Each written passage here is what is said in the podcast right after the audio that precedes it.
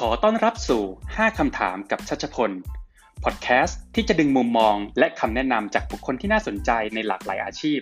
เพื่อให้คุณ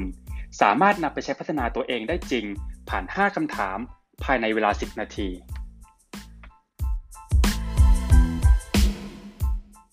สวัสดีครับ ผมชัดชัชพล แขกรับเชิญของผมในวันนี้คือคุณตรังสุวรรณสิน คุณตรังเป็นแชมป์ board game คาทานคนแรกของไทย ได้ไปแข่งชิงแชมป์โลกที่ต่างประเทศ ปัจจุบันมีงานอดิเรกเป็นการออกแบบ board game และเปิดเพจเล็กๆ พูดคุยเรื่อยเปื่อยเกี่ยวกับ board game บน Facebook ส่วนตัวผมรู้จักกับพี่ตรังตั้งแต่สมัยเรียนที่คณะวิศวะจุฬามาด้วยกันนะครับ โดยพี่ตรังเนี่ยเป็นประธานฝ่ายวิชาการของคณะก่อนผมหนึ่งปี และนี่คือ 5คำถามที่ผมถามคุณตรังครับ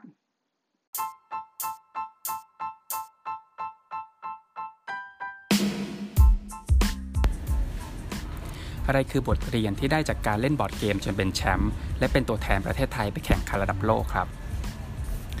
ก็ขอขอบคุณสำหรับคำถามแรกก่อนนะครับคำถามนี้จริงๆแอบยาก แอบยากมาก สิ่งที่เรียนรู้ได้เยอะที่สุดสำหรับผมจริงๆคือเรื่องหัวโขนนะครับ คือพอเราเป็นแชมป์ประเทศไทยเนี่ยมันรู้สึกเหมือนกับ นอกจากคนอื่นก็มี expectation ต่อเรา แล้วว่าเราต้องมีความรู้ความสามารถเรื่องเกมแล้วเนี่ย จริงๆแล้วเรามี expectation ต่อตัวเองด้วยว่าเราต้องเป็นนักคิด เราต้องคิดเก่ง เราต้องเป็นแบบนักกลยุทธ์อะไรอย่างเงี้ย ซึ่งมันก็ไม่รู้ตัวว่ามันกดดันตัวเอง ซึ่งเป็นการกดดันตัวเองที่ไม่จำเป็น กว่าใช้เวลาอยู่เป็นปีเหมือนกันถ้ากว่าจะมาสำเนียกว่าตัวเองมีปัญหาตรงนี้ แล้วก็สลัดหัวโขนไปได้ว่าจริงๆ แล้วเราก็เป็นแค่คนธรรมดาคนหนึ่งยังมีสิ่งต่างๆ ที่ต้องเรียนรู้ ไม่จำเป็นต้องรู้ทุกอย่าง ครับผมก็นี่คือสิ่งแรกที่เรียนรู้ครับ ถ้าชีวิตเป็นเหมือนเกม เราควรวางแผนอย่างไรให้ชนะในเกมชีวิต เกมชีวิตในสายตาผมกับเกมบอร์ดเกมที่เล่นเนี่ยมันมีความแตกต่างกันอยู่นิดหนึ่งบอร์ดเกมที่เราเล่นเนี่ยอย่างเก่งก็หนึ่งชั่วโมงเลิกสองชั่วโมงเลิก และรอบหน้ามาเล่นใหม่ แต่บอร์ดเกมชีวิตนี่มันเหมือนว่าเป็นเกมยาวเล่นกันไปนานๆ ก็อยากจะให้มองว่ามันไม่ใช่หนึ่งเกมจบชีวิต ชีวิตมันคือการเล่นหลาย ๆ เกมอย่างต่อเนื่องเล่นเกมหลากหลายรูปแบบ วันนี้เล่นเกมในฐานะครอบครัว เกมในฐานะที่ทำงาน สิ่งอยากให้มองก็คือ มองเป็นการเรียนรู้และการเรียนรู้ระหว่างเกมครับรอบนี้ทำอย่างนี้ เดี๋ยวรอบหน้าเอาใหม่ให้ดีขึ้นเหมือนเล่นเกมหลายรอบครับรอบนี้เล่นหมักลุกอย่างนี้แพ้รอบหน้าเอาใหม่ให้เล่นหมากรุกเก่งขึ้นเรื่อยๆ เกมชีวิตจะทำให้ดีขึ้น วางแผนได้ดีขึ้นคือคิดว่าเป็น learning ที่พัฒนาแล้ว moving ไปข้างหน้าเรื่อยๆครับ จากการที่ทำงานในฝ่ายแผน อยากให้แชร์เทคนิคในการพัฒนาความคิดเชิงกลยุทธ์สำหรับคนทำงานนะครับ ความคิดเชิงกลยุทธ์เนี่ยครับจริง ๆ แล้วมันก็มีหลายสูตรหลายสำนักนะครับ แต่ว่าเอาที่ผมใช้แล้วกันนะครับเพราะมันก็ปรับมาจากเกมด้วย อันแรกที่สำคัญที่สุดคือคุณต้องรู้จักภาพใหญ่ก่อน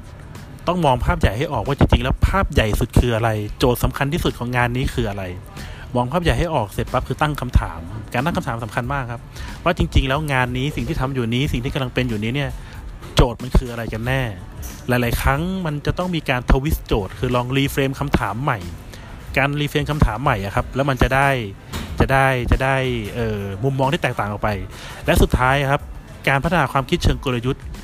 มันต้องเกิดจากความรู้จากคนก่อนวิธีการหาความรู้จากคนก่อนก็คือต้องไปถามคนอื่นว่าเขาเคยทำยังไงมาเรียนรู้จากเขาหรือการอ่านหนังสือให้เยอะครับ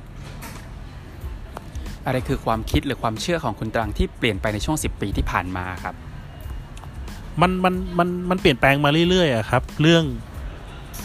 เรื่องหนึ่งก็คือเรื่อง growth mindset ผมให้ความสำคัญกับเรื่องนี้มากว่าคนเราพัฒนาได้ แต่ก่อนผมเคยเชื่อว่าเราพัฒนาได้ แต่ผมเข้าใจว่าคือแบบ เอางี้คือเป็นวิศวกร ผมเชื่อพัฒนาได้ของผมคือเป็นวิศวกรที่เก่งขึ้นและรู้ลึกขึ้น แต่ผ่านมาสิปีเนี่ยผมว่ามันไม่ใช่แล้ว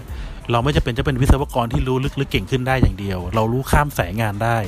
เราข้ามได้คำว่า growth mindset ในสิปีที่ผ่านมาสำหรับผมมันความหมายมันใหญ่ขึ้นเรื่อยๆ เราสามารถเรียนรู้อะไรก็ได้ให้กว้างขวางขึ้นได้ ไม่ใช่แค่เฉพาะหน้างานของเราแล้วทั้งหมดทุกเรื่องที่เราเรียนรู้ครับมันจะลิงก์เป็นเรื่องเดียวกัน และช่วยให้เราทำงานให้ได้ดีขึ้นครับ ช่วยแชร์ตัว Carry Advice สำหรับน้องๆที่เพิ่งเริ่มทำงานนะครับ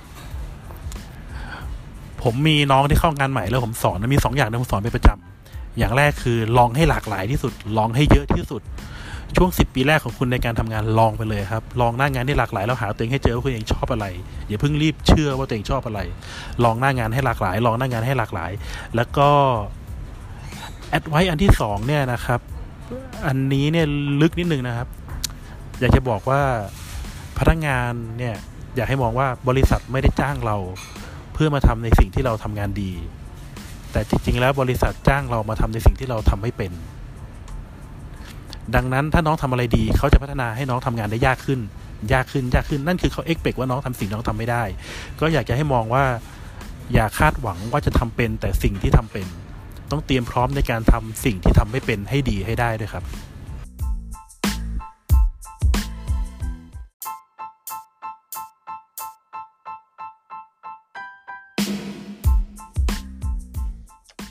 ขอบคุณที่สนใจติดตามรับฟัง 5 คำถามกับชัชพล อย่าลืมว่าคำแนะนำจะไม่มีประโยชน์ ถ้าไม่ได้นำไปลองทำดูสำหรับวันนี้ สวัสดีครับ